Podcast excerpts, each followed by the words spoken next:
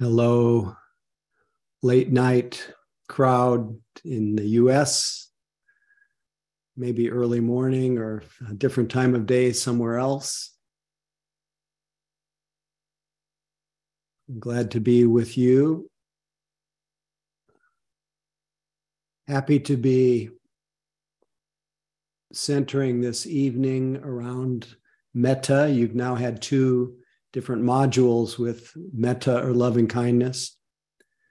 Thought I would add a little bit of a didactic or a little informational piece to go along with the practice, just as we have been.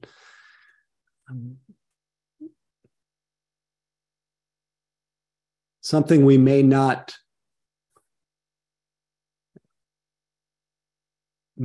appreciate, but something that I've had the great good fortune of seeing in action from functioning in the role that I have over so many years is the effect of just practicing continuity of mindful attention, clearing sometimes what's called the dust of memory and allowing the natural clarity of the mind to come through. What often expresses itself as the dust settles, as our mind clears, is greater kindness, greater tenderness, greater responsiveness. And it's become obvious that the Brahma Viharas that I know that have been talked about, the immeasurable qualities of the heart, or you could say measurable qualities of the heart-mind, love, loving kindness, compassion when that kindness meets pain, joy, sympathetic joy when that kindness meets happiness, meets good fortune, and equanimity when that kindness becomes more boundless and more impartial, more open to all beings. That is the natural expression of the heart. These are intrinsic qualities. They're not qualities that we create. They are intrinsic in us. They're considered these immeasurable qualities of the heart, they're considered unconditional. However, those who, because we tend to be so conditioned to ill will, to distraction, to cutting off, to envy, to jealousy, to reactivity, the natural radiance of our heart somehow needs to be reawakened.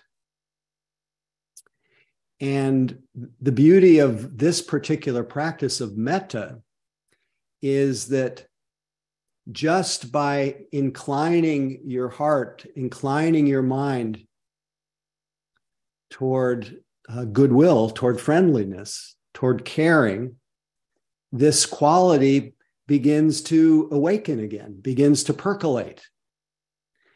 And it, instead of your stream of consciousness being filled with ill will, with complaint, with grievance, with frustration, with all the whole range of mental states that cause us suffering, we are literally infusing our mind stream, inclining our mind stream toward goodwill. One of the classic lines from the Buddha I found very inspiring, and you know, they're all meant to be checked out, not to be adopted as belief. He says, whatever you frequently think about and dwell upon becomes the inclination of the mind. And it's very interesting to see what happens when you frequently think about, in other words, frequently use, it's the best use of your conceptual mind. Use your conceptual mind to awaken, to reawaken this quality of loving kindness, and see what happens. So just a reminder that everything that we are doing here in terms of mindful attention, moment-to-moment mindful attention, putting your mind back in your body, noticing sounds, each thing that you're noticing has the effect of clearing your senses, of clearing the dust of memory, allowing you to be more fully here.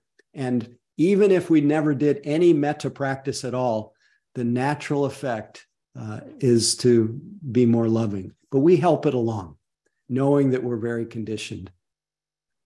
And the reason I said that I benefited from the experience of being with people, it's incredible what happens over the course of a retreat.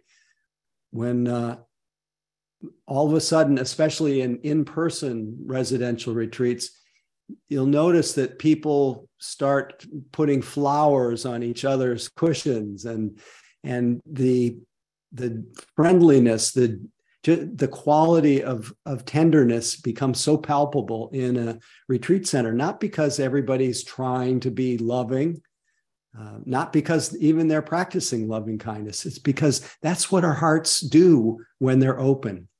Just one more thing to say about this intrinsic nature.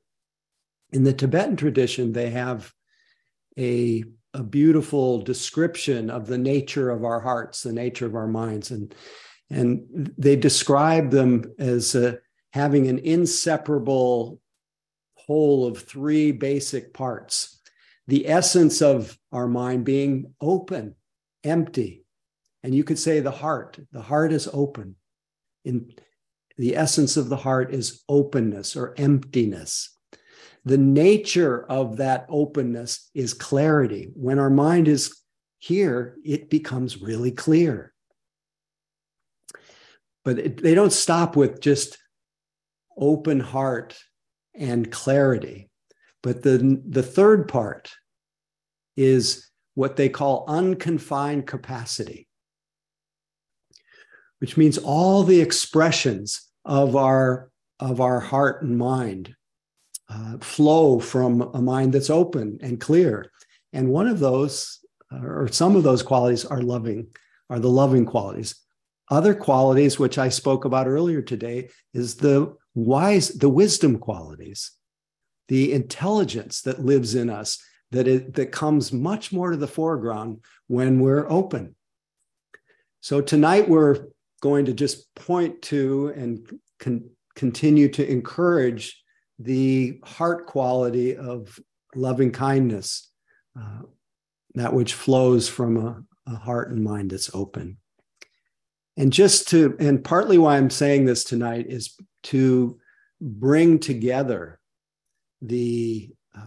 what will sometimes, even though they may be different forms of practice, loving kindness and mindfulness practice, really every moment of mindfulness is like a moment of love. It's a moment of non-contentiousness. It's a moment that is maybe not as important what is present in that moment of mindfulness, but is what is absent and what gets deconditioned in a moment of mindfulness.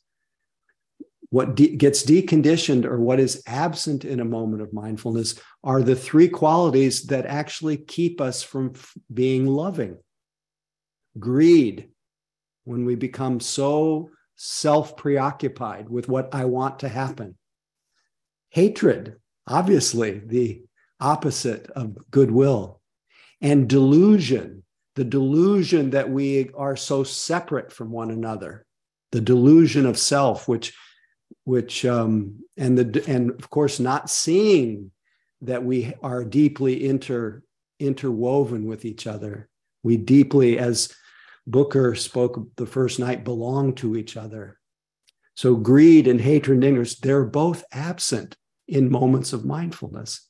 So whether or not we practice metta, you are practicing loving kindness and the seeds of loving kindness in every moment of this retreat. However, sometimes we highlight the clarity aspect And that's where wisdom flows from. And other times we highlight the love aspect. And tonight it'll be the love aspect. And before we, in our first practice tonight, I would like us to do something that you won't experience so often on retreats that are where the focus is on loving kindness. I'd like to do a kind of hybrid where we both practice mindful attention and loving kindness at the same time. And we will be, especially because for many people on this call, it is the end of a long day. And for all of us, because of everything that we deal with in our lives, we will just draw what we can call loving awareness to this body. Before I do that, I wanted to just warm up the atmosphere with a few different passages that just may fill in some of the gaps in your understanding of how did this metta thing get into the insight meditation retreats or into the teachings of the Buddha. I don't think anybody has read this so far, but this whole practice of spreading goodwill, of awakening and spreading goodwill, infusing our mind stream with love, flows from a famous discourse from the Buddha called the Metta Sutta. Would somebody wave to me if you heard the Metta Sutta on this retreat? Did not. So I'm going to read the Metta Sutta and the spirit behind it, and hopefully this will carry into your practice. Then I'll share a little story about someone who practiced loving kindness, and hopefully that will touch you a little bit. So this is the Metta Sutta, the recommendation from the Buddha. This is what should be done by those who are skilled in goodness and who know a path of peace. Let them be able and upright, straightforward and gentle in speech, humble and not conceited, contented and easily satisfied, unburdened with duties, frugal in their ways. That's a pretty useful message right now.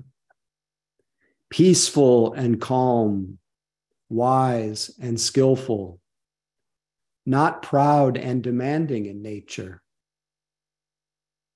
Let them not do the slightest thing that the wise would later reprove, wishing in gladness and in safety, may all beings be at ease.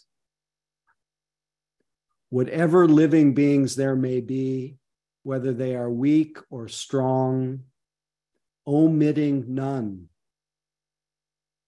the great or the mighty, medium, short or small, the seen and the unseen, those living near and far away, those born and to be born, may all beings be at ease.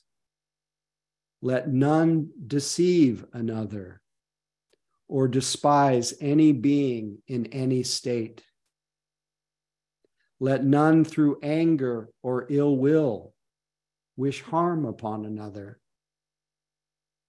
Even as a mother protects with her life her child, her only child, so with a boundless heart should one cherish all living beings, radiating kindness over the entire world, spreading upward to the skies, downward to the depths, outward and unbounded,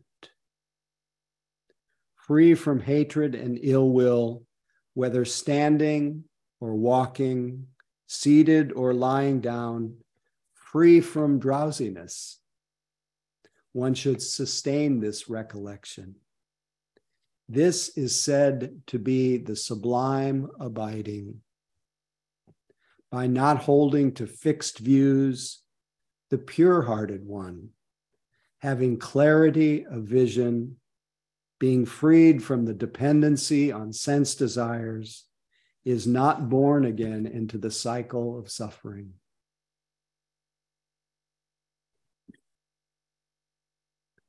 So I want you to take note of the part about the boundless nature. Remember this loving kindness, this capacity that each of us has that is intrinsic to our nature is boundless.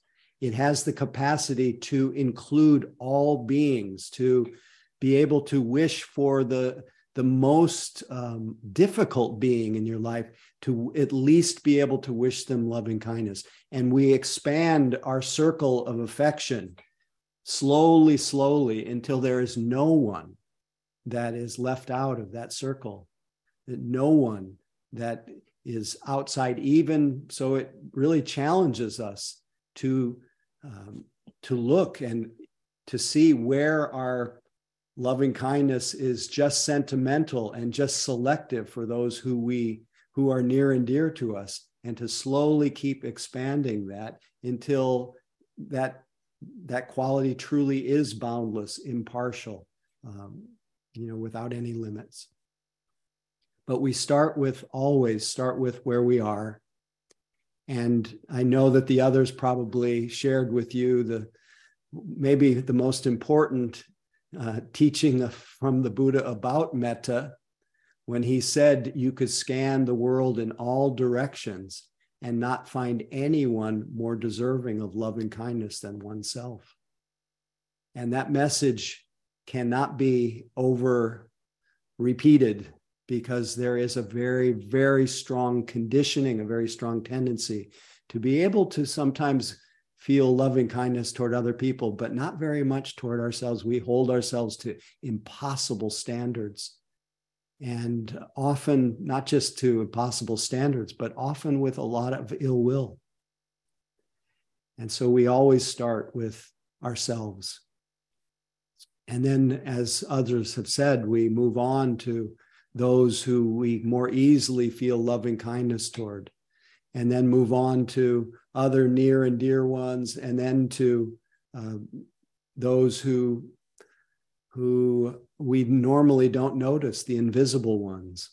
And then we move on to, once we're cooking a little bit, we move on to the difficult person. And we don't even try often if you try to radiate loving kindness to the difficult person, when you start, your heart might shut down a little bit. So we start where we need it with ourselves, and we start then also where it's easy. So just to prime you for bringing that loving attention. Starting with ourselves and near and dear ones, I thought I would read this story. I want to read it to you, whether it works for tonight or not. I'll just say that. And it's entitled, Two More Aisles. A man observed a woman in the grocery store with a 3-year-old girl in her basket. As they passed the cookie section, the little girl asked for cookies, and her mother told her no. The little girl immediately began to whine and fuss, and the mother said quietly, Monica, we just have half of the aisles left to go through, so don't be upset. It won't be long. Soon they came to the candy aisle, and the little girl began to shout for candy. And when told she couldn't have any, began to cry. And the mother said, there, Monica, don't cry. Only 2 more aisles to go, and then we'll be checking out. When they got to the checkout stand, the little girl immediately began to clamor for gum and burst into a temper tantrum upon discovering there'd be no gum to purchase. The mothers patiently said, "Monica, we'll be through this checkout stand in 5 minutes. Then we can go home and have a nice nap."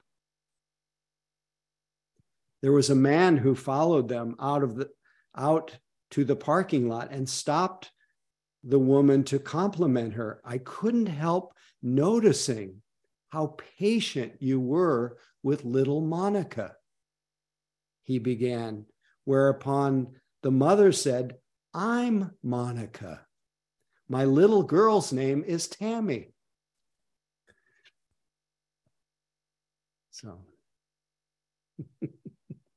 So talking to herself all the while in a loving way.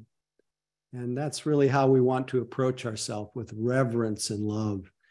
One of my favorite teachers from another tradition named Sri Nisargadatta Maharaj said, "All that you need is already within you. Only you must regard yourself with reverence and love. Self-hatred and self-distrust are grievous errors.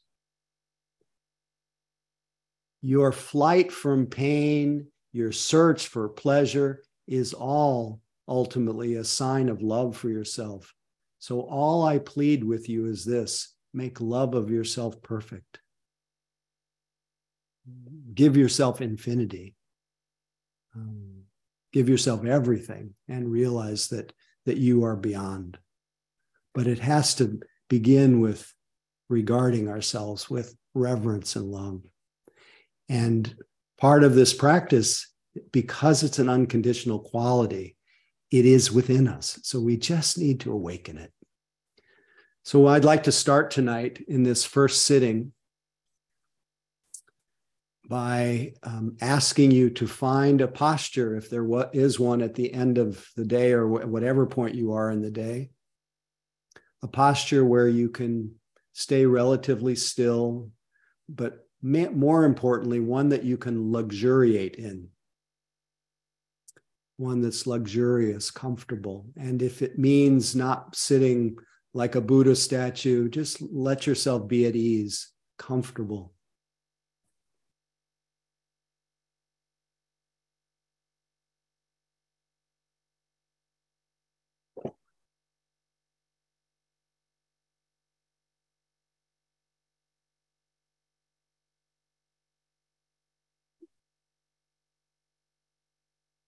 And this will be less of the formal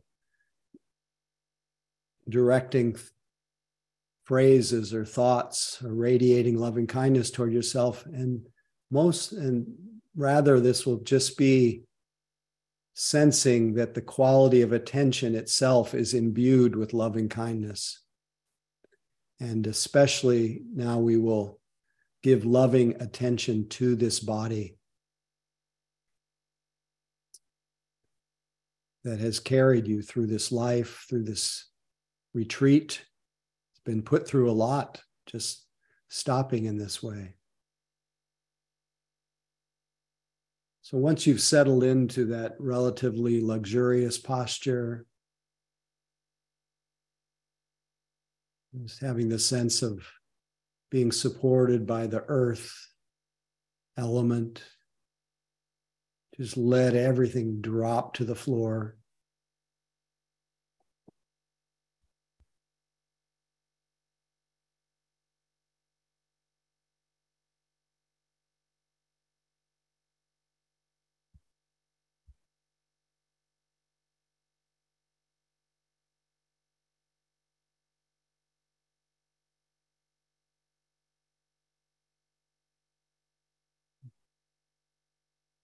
Just dropping in the words, letting go, letting be, just as is.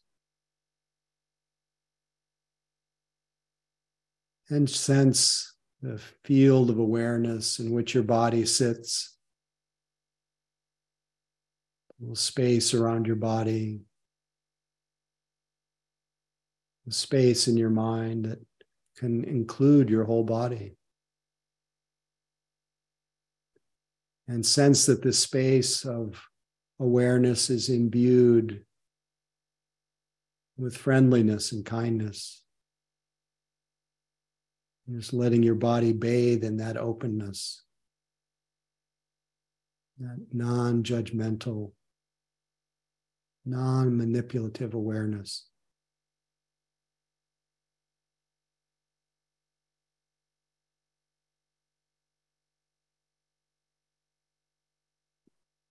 The awareness through which you're perceiving wants nothing other than to welcome your sitting body just the way it is.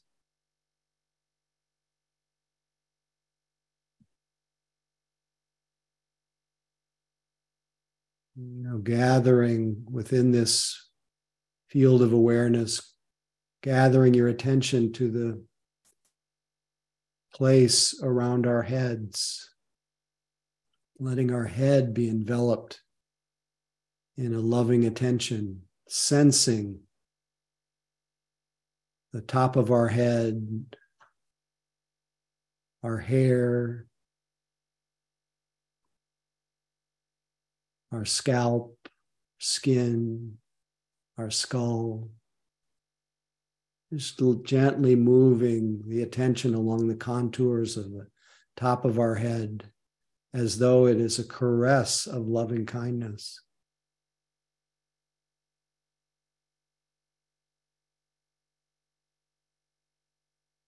Lovingly attending to the front of our head, the face, the forehead, eye sockets and eyes, cheeks and jaw. Gently moving along the contours of our face as though our attention is like a caress.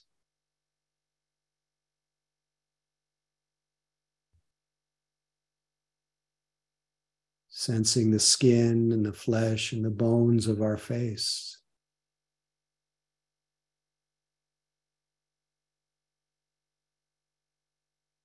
Lovingly caressing the side of our head,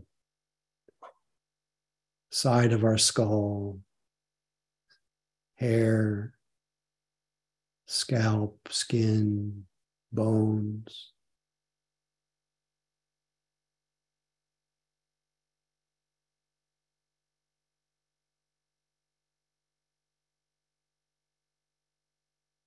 And gliding along the back of our skull, back of our head down to the occipital ridge, sensing lovingly the hair.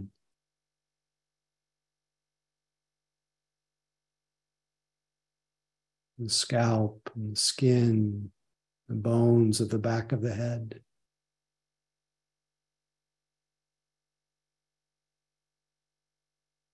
Each gentle movement of attention like a caress of kindness.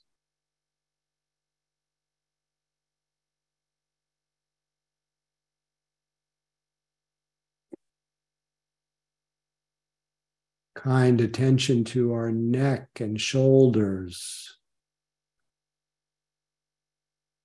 just hovering lovingly in the area of neck and shoulders, sensing the skin,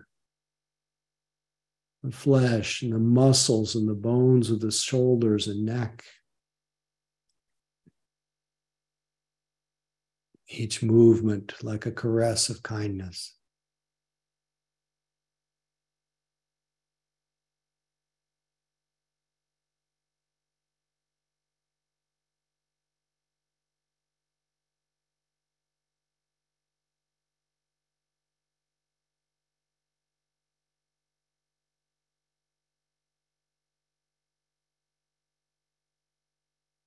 Letting your attention lovingly cascade down your arms.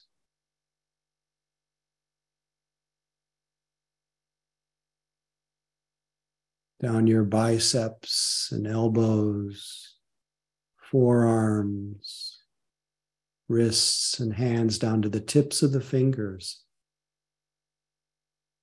Sensing lovingly the skin, the flesh, the muscles and the bones of the arms and hands. caressed with our loving attention.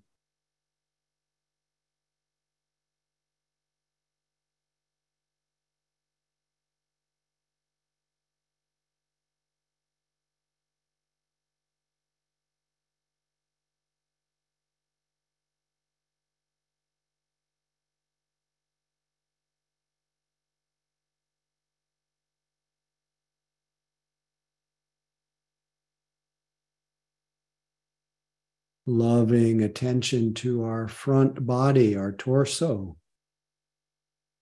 Lovingly sensing the throat area.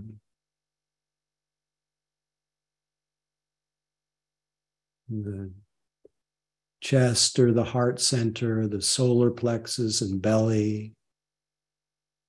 Each gentle movement of our attention along the contours of our front body, like a caress of kindness. Sensing the skin, flesh, muscles, bones, organs of the front body. The soft belly.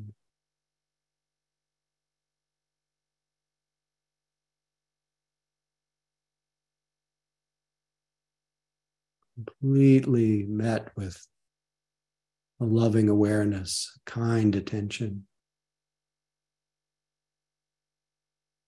friendliness.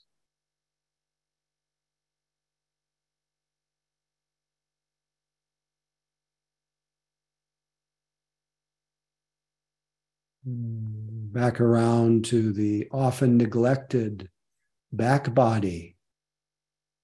Our lives become so oriented toward what's next that we're leaning and we're often not caring for this back body. Our spine, the slope of our spine, gliding down our back, down to our lower back, sensing the skin and the flesh and the muscles and the bones of the back that carry us. Each gentle movement of attention like a caress of kindness.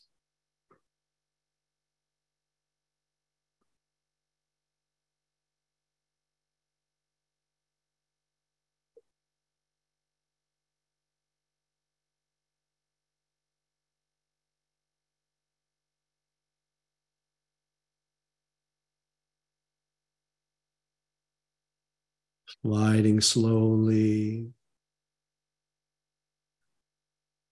down to our buttocks, our tush on the cush that holds us, these sits bones, sensing the skin, the flesh, the muscles, and the bones that hold us up.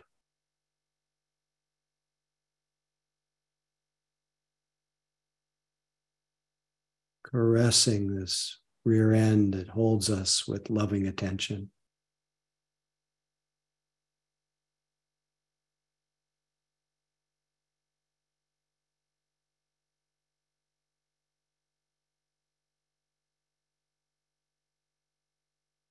Gliding along the contours of our legs, down the thighs and knees, shins and calves, ankles and feet, down to the tips of the toes. Sensing lovingly the skin, the flesh, the muscles, and the bones of the legs and feet that carry us.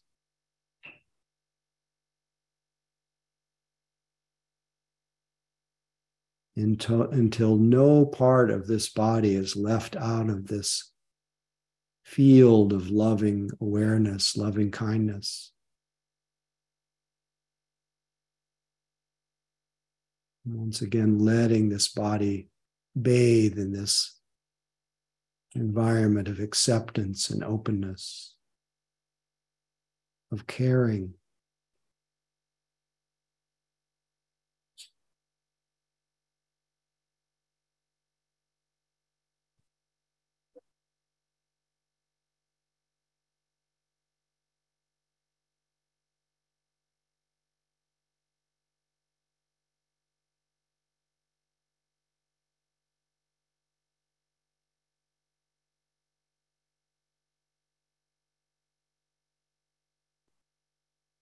And then dropping into the middle of this open field of kindness, those words that express our deepest wish for ourselves. And letting each of these words, let our body bathe in each of these words, such as, may I be happy and peaceful. This is understood to be the happiness of peace.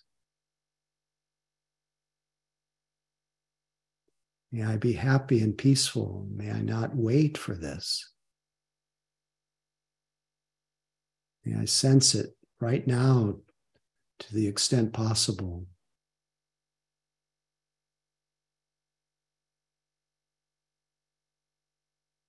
May I feel safe and protected from inner harm, safe with myself, and outer harm. May I feel safe with others, safe in this world.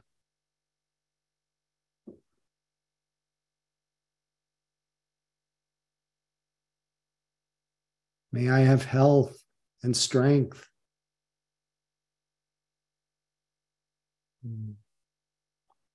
Wishing ourselves health and strength. Remembering that wish is with the understanding of our limitations. And so we add, may I accept my limitations with grace, acceptance.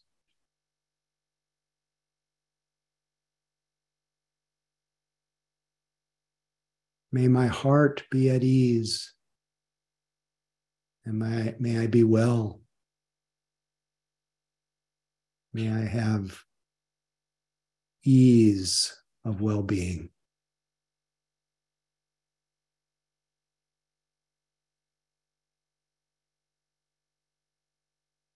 And if you've already been cultivating some feeling or phrases that express that feeling, continue for a little while, just repeating, continuing to radiate that goodwill toward yourself, that wish. I'll leave you to do it on your own for a while. May I be happy and peaceful, safe and protected, healthy and strong, well and at ease.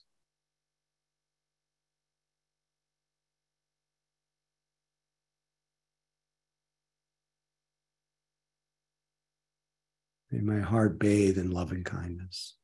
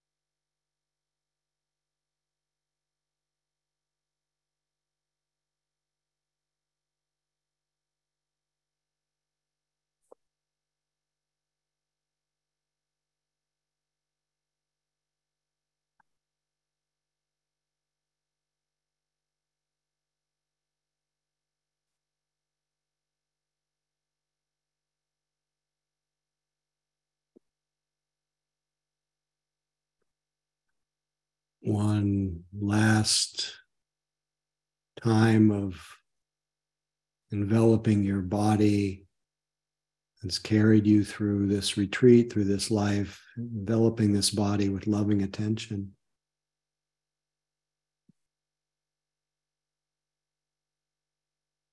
Leaving no part out, the top of the head to the tips of the toes, and wishing yourself well.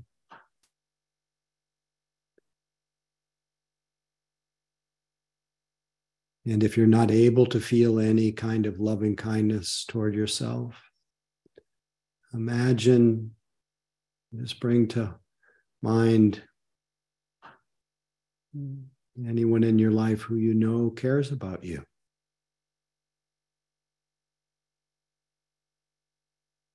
And sense them enveloping you with loving attention, wishing you well. And just bathe in their goodwill.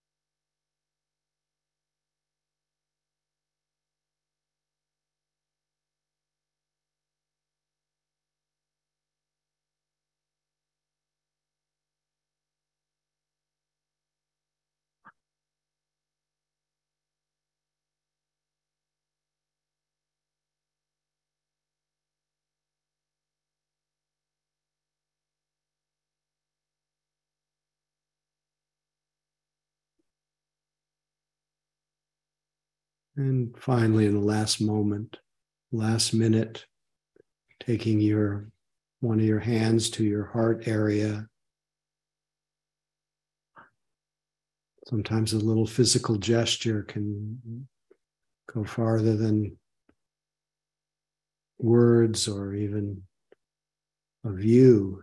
It's the touch that you can add the famous Joseph Goldstein mantra to the caress of the heart and say, it's okay, it's okay.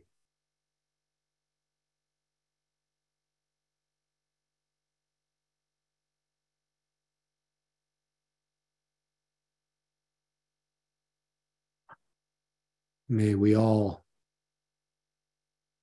learn to regard ourselves with reverence and love. Let our self-hatred and self-distrust ease. May we give ourselves everything.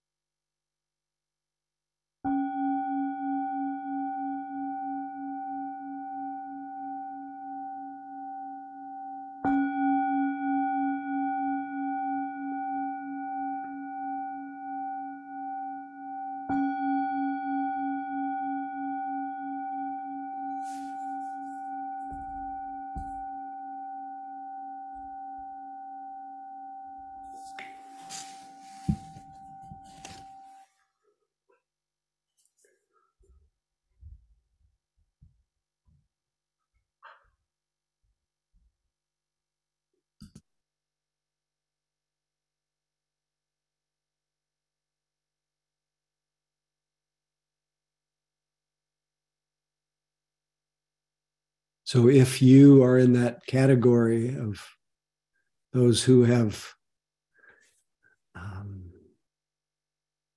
either ignored yourself or don't easily feel goodwill toward yourself,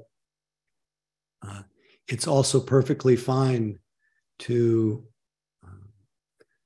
devote the bulk of any formal metta period directing these thoughts and feelings of goodwill toward yourself. And if you, when you do direct loving kindness toward yourself, you actually create the conditions for everyone to receive that benefit. So not to worry about being selfish. It may be learning to cultivate loving kindness toward oneself, even though it was a very loving thing to bring yourself on this retreat, but learning to cultivate that, have that more default response of care and acceptance, maybe practicing that may be the most unselfish thing that you can do in your life.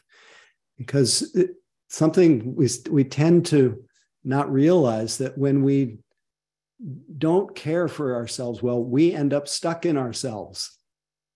We end up more reactive. We end up more disturbed, unsettled. When we care for ourselves well, we are more full and we're much more available to offer our fullness, our wholeness to others. So this is, in some ways, the whole retreat, you could say, but this practice of loving kindness toward ourselves is really quite an unselfish practice. Yet sometimes the way that we connect with our heart is through radiating that experience to someone else. And it really doesn't matter.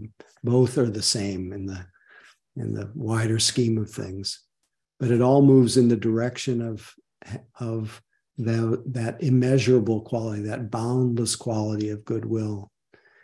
And so it's also a wonderful and insightful, informative to see what are the limits.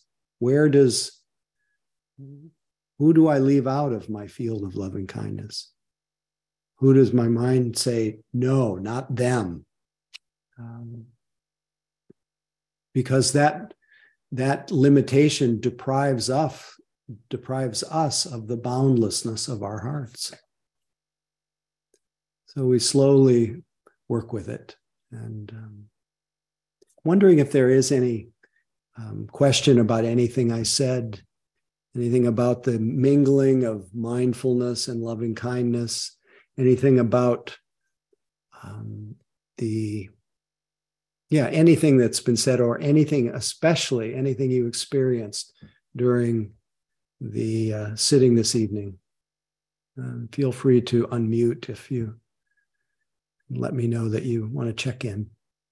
Just very briefly.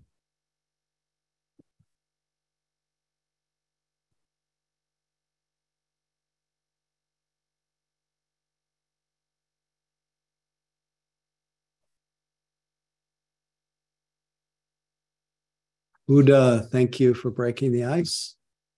Please feel free.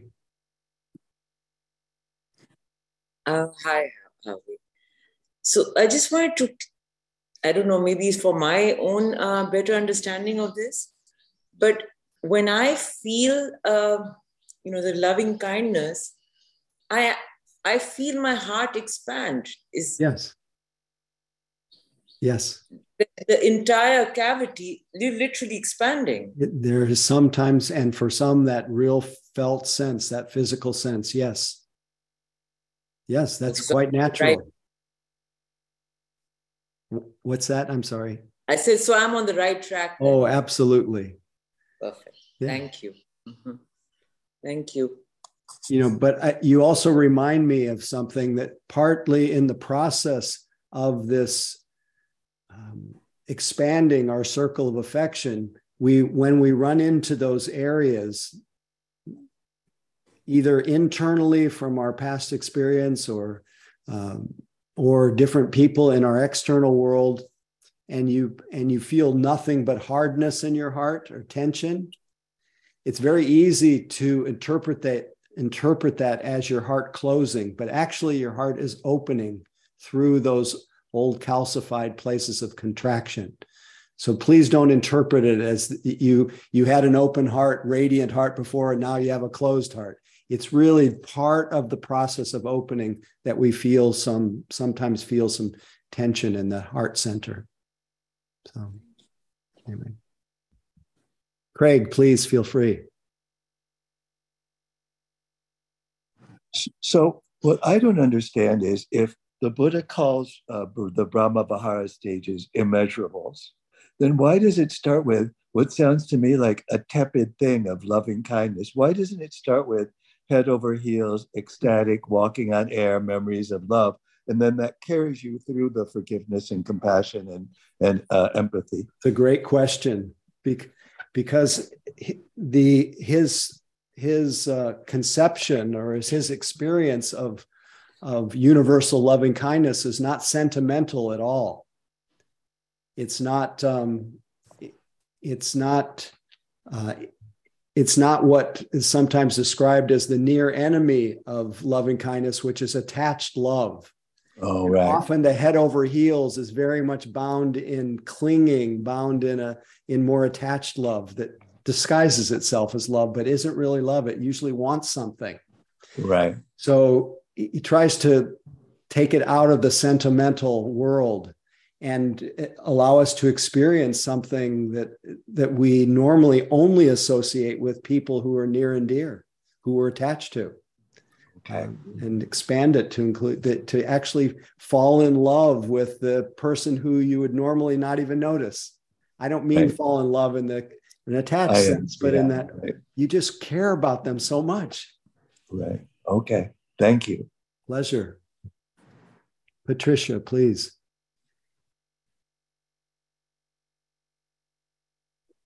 Okay. Yeah. Wait. Well, thank you for this. I was wondering about the position of the body, like the I have been having this experience with metta that I want kind of similar to what Huda said, like expand, but not I don't like I feel to change positions like differently from usual mindfulness. Like today, for example, I wanted to just go back and just extend my this part.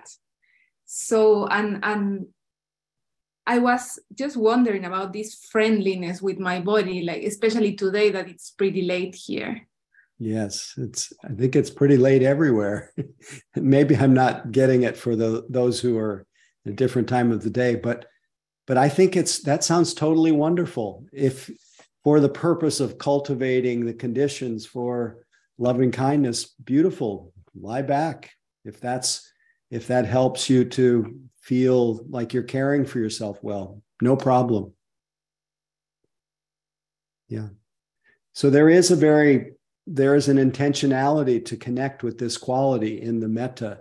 The mindfulness, the general insight practice is to connect equally with everything in that, but it's a little bit less,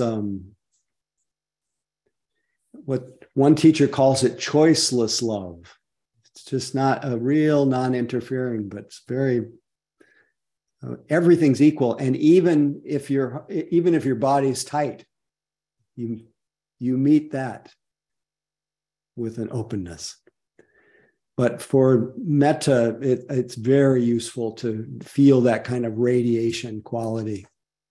And the words are meant to help incline you toward that, toward being able to feel that radiation toward yourself, toward others. So it sounds great. Anyone else before we? Please, Anne. And then Keely.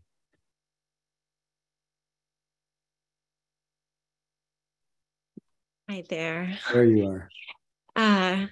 So when we're talking about the heart cavity and that expansive quality, and you mentioned that sometimes when we feel that constriction there, that sometimes that can actually be, in some ways, an expansion of the heart.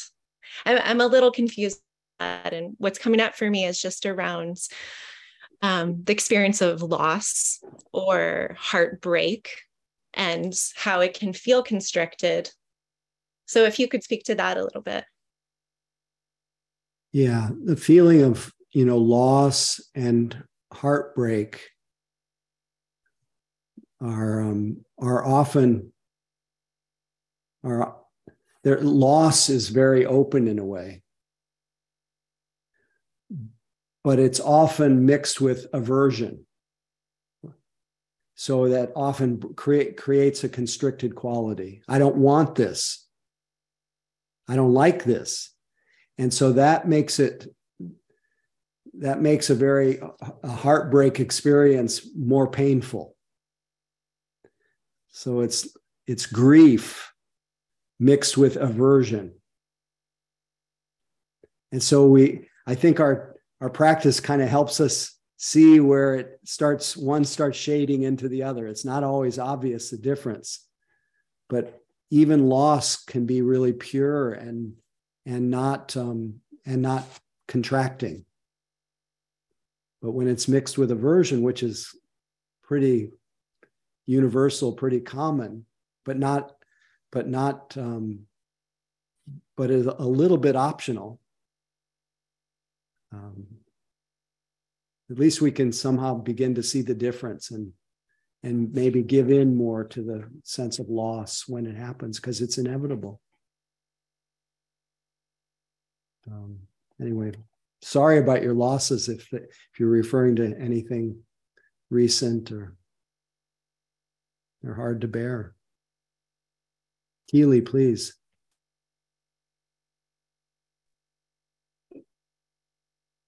Hi, everyone. So lovely to see your faces. I've had gallery view on and scroll through as the speakers are sharing. So I guess the piece I was curious, Howie, if you could maybe say a little bit to, was what you had just mentioned about, and it felt resonant as well, that there is that coming into this retreat and learning to be with ourselves in this, or remembering to be with ourselves in this way, allows us to participate in our lives with more joy and fullness. And this retreat is a little different for me. I'm coming in as a new mom with a lot of responsibilities, and it's hard to step away like this. Mm. And I've been really struck with the burdens. Mm. And I feel really guilty, actually, stepping away from my family. Mm. And I've just been holding that. Yeah, I'm glad you can speak about it. And telling myself, like, it's good to love myself and give myself this time. So just curious if you could maybe say a few words about that. Well, I think inherently leaving your family when you're not used to it, and when you have and it's a new family, newborns, I don't know how old you're. Not newborn still, but still breastfeeding. Okay. Yeah. Basically new, fresh. Yeah, very fresh. I think that's inherently challenging for a mom. Our whole identity, everything gets oriented toward the needs of others. So it's an adjustment in any case to give attention to yourself, to your mind and body. However, I do think in the long run, it is the greatest gift to your family to have you recharged, renewed, and you may have to remind yourself that you're doing, and you can dedicate your retreat to your family. Yeah, that feels good. In fact, it may give you more urgency about your practice, more continuity of practice. Mm. You know, you're because you want to care for them as well as you can. You want to have your heart open, your mind open, clear, free, responsive, have all those inherent qualities really be able to flow. And so this isn't the only way that you can care for yourself, but it's one pretty reliable way. And I've been talking a lot in the groups about are you at a different location than your family? Are you under the same? No, I'm at home with them, yeah, going in and out of. So you are checking in and making contact. Yeah. So you have to find your middle way, your way of both connecting and also trying to stay with the continuity of practice. But the self, the view of being selfish. Yeah, that's a big one. Yeah, that's a lot of us carry that. Which I've never had before. Before I had the family, never resonated. Okay. Okay. Yeah. Well, maybe we may not notice what kinds of conditioning we're carrying as a mother, what comes along with the identity of mother, lots of shoulds. And so we end up just tongue in cheek shoulding on ourselves. And so it's part of the insight is to learn about what kinds of conditions you make for yourself that may be negotiable. Maybe it's not selfish, and maybe it's, I don't know. It's an understandable reaction. Yeah, I really appreciate hearing that. Thank you so much. Pleasure. Yeah, it takes a lot to give yourself this. So must have a really strong aspiration to practice and an aspiration to be part of that program. So good luck. Christina, please, I think you'll be the last, and then we'll take a little stretch and we'll come back and sit one more time. Thank you.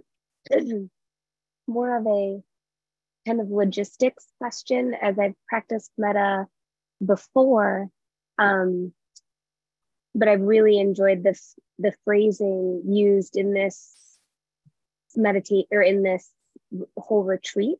Is there like a polytranslation, like a set? I don't know. I'm just saying that I really have enjoyed this phrasing, but I've also heard other teachers say, find whatever phrasing might make sense for you. Could you talk to this tradition? I don't think there is a set of phrases, but what you see a lot in some of the commentaries is something close to what I did tonight. Mm-hmm. Happy and peaceful, safe, about safety. That's definitely a big one. Safe, traditionally it's safe and protected from inner and outer harm. But I say, you can also say safe with yourself, safe with others, safe in this world. The part about health and strength doesn't usually include, and may you accept your limitations with grace. That's something that I add. Mm-hmm. So traditionally, it's just health and strength. It's wishing that for yourself, because we all want to be as healthy and strong as we can be. Even though we know there are limitations, we still wish. That's our goodwill, that we wish that for everybody. When anybody's sick, we want them to feel better, even though we know they may not feel better. Mm-hmm. So they're just basically, they're common sense in a way. Mm-hmm. And about the traditional phrase, may I have ease of well-being. That's kind of a traditional way of saying it, but you could easily say, may I live with ease, or may I feel well, may I be well and at ease, something like that. But those four are basically pretty commonly used. Excellent. Thank you. Yeah. Thank you.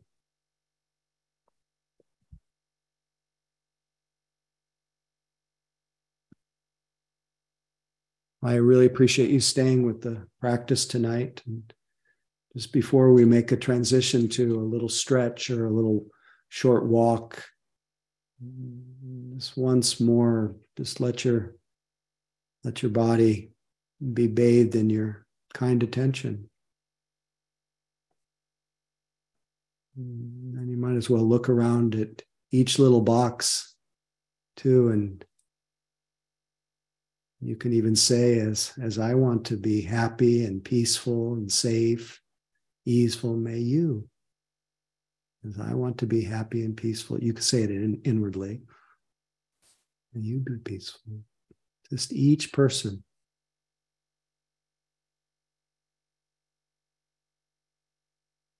You can abbreviate it if you like.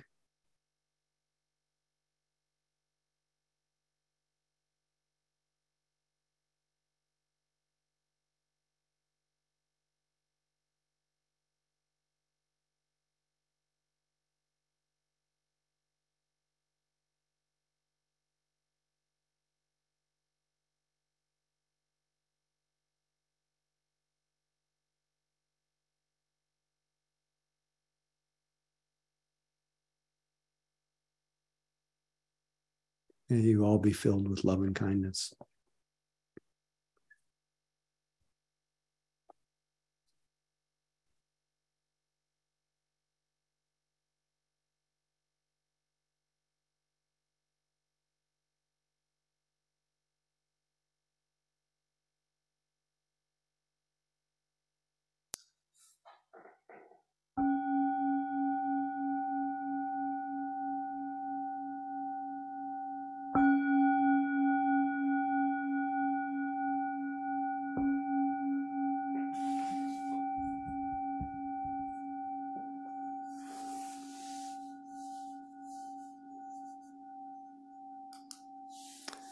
So don't think about this too much during this, let's say, 7-minute walking period where you aerate your body a little bit, but don't think about this too much. But if you have not already, I would like you to consider bringing into your heart, bringing into your mind a benefactor.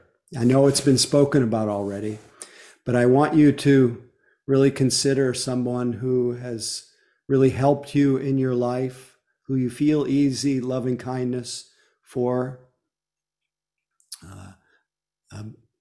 someone who's helped you materially, physically, emotionally,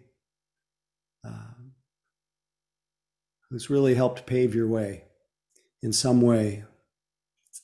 And then we're going to devote the last period for those who are willing, just radiating that same wish that you have for yourself toward your benefactor, and to actually feel that. I'll explain a little more when we start, but bring someone to mind during this period, or get ready to have someone. Now, even if you choose someone, sometimes that person may morph into someone else. And so not to worry about that, but see if there's someone who you can really take to heart as a benefactor. And we'll meet again we'll meet at 25 after the hour. We'll sit again. So this is just a short stretch break. Thank you.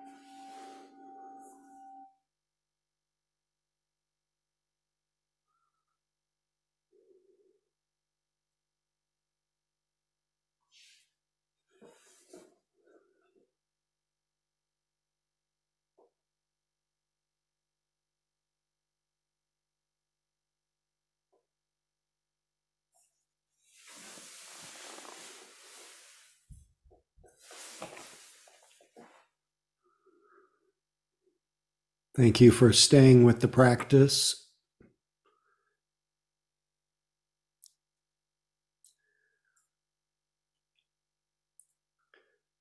Part of the power of the metta practice, as a training of our heart to frequently dwell in loving kindness, is to both be able to hold a felt experience or an image of the object of a person, in this case, the benefactor, be able to radiate, if you're using phrases, connect with the meaning of the word,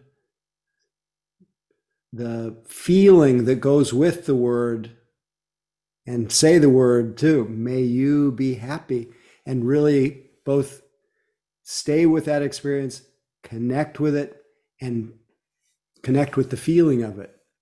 Now, sometimes our mind can become very concentrated on radiating that, repeating the words, for example, and sometimes the feeling will be very strong and radiant, sometimes not.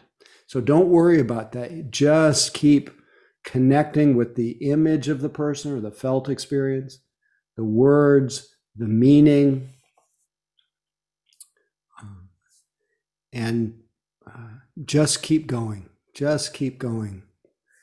And if you need to, if you're losing connection, if you need to think of the person, the benefactor, you can picture them, you can feel them in different situations. And if you need to change the picture, that's okay too. So it's a creative practice, but it's all in the service of inclining your heart toward more moments of goodwill. You don't have to always like the person that you're sending loving kindness for. In fact, the more you hold them in your heart, things may come to mind, problems that you may have had with that person, the same person that you feel so appreciative of. They don't have to be, you don't have to perfect them in a way.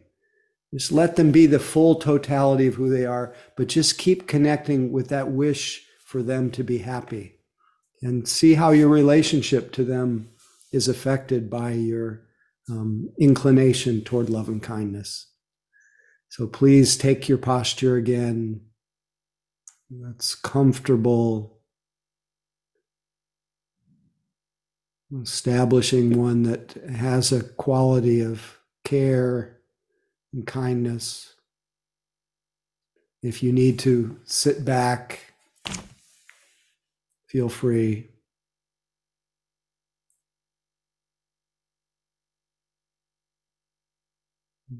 And then bring into your heart, to your mind,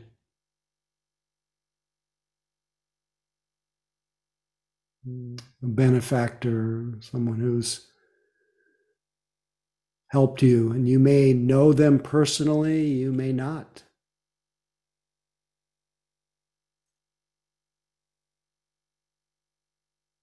But you can sense them, and just begin to radiate in your own words your wish for them to be happy. And ideally, that when you radiate these words, that they're somewhat repetitive, so that you're not thinking about what to say. Just the simple gesture of happy and peaceful and safe, healthy, easeful.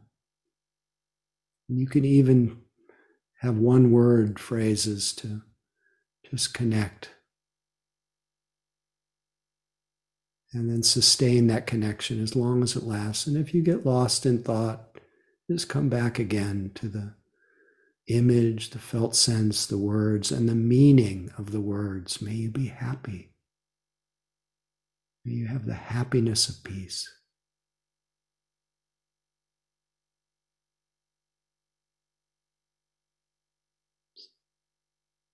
safety, health, ease, wellness.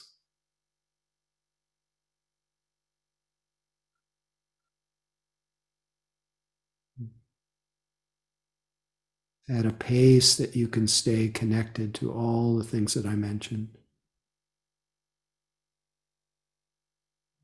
And at any time, feel free to just drop the words and just radiate that goodwill toward your benefactor.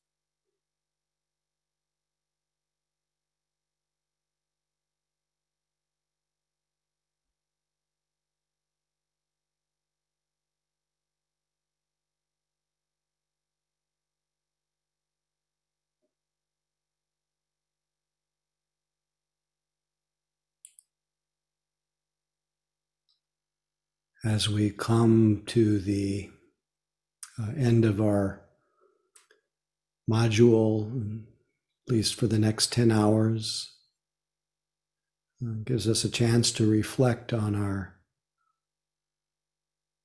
our day up to this point, reflect on the sincerity of our practice and efforts, and consider any of the fruits, the benefits, the goodness, the blessings that have arisen from our practice today together.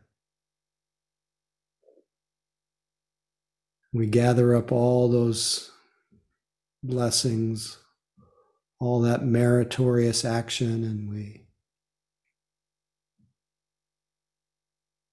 we begin to consider that, remember that we don't exist apart from everyone, and we do our last radiation toward all beings, those who have made it possible for us to sit this day, those near and dear ones and those far away, those being born and those dying, those in happy circumstances and those in unhappy circumstances, all the creatures of the air, the water, the earth. We radiate the goodness of our practice in all directions, above, below, and all around. And send those blessings, send that goodness with a wish, a deep wish that all beings can have happiness and peace, and the causes of happiness and peace growing every day. Deep wish that all beings can be free of suffering, and the causes of suffering decreasing every day. A deep wish that all beings can recognize the sacred happiness that is sorrowless, that is here, that is now, that is you.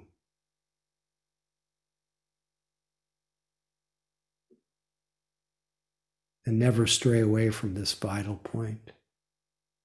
And a deep wish that all beings can grow in equanimity and serenity, the greater capacity to meet the inevitable joys, 10,000 joys and 10,000 sorrows, with less grasping and aversion. And deep wish that our practice today and every day be dedicated to the welfare and benefit of all. May all beings be touched by our loving kindness. May all beings be touched by our practice.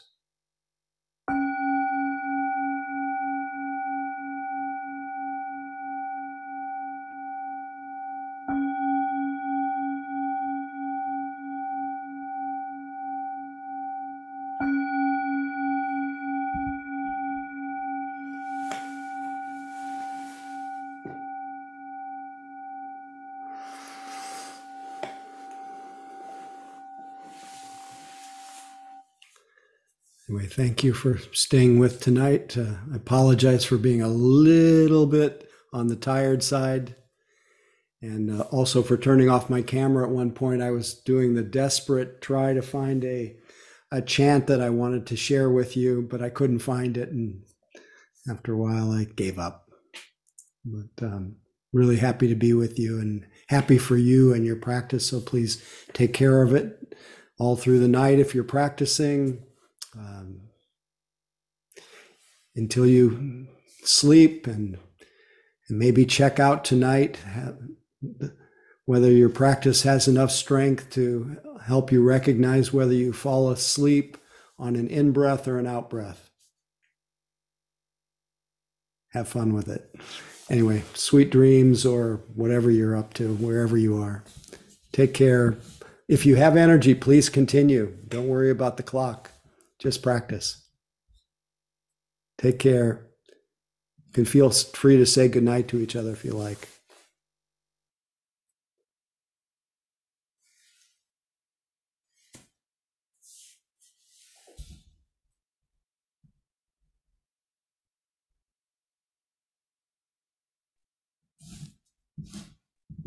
Night. Night, everyone. Thank you. Thank you. Thank you.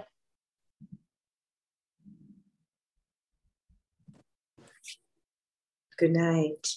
Good night. Sweet dreams. Same to you. Thank you.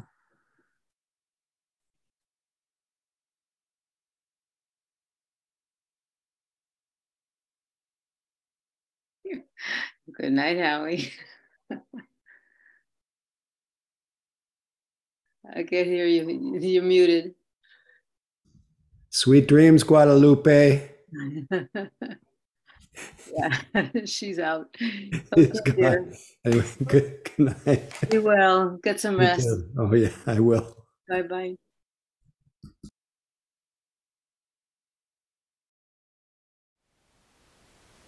Thank you for listening.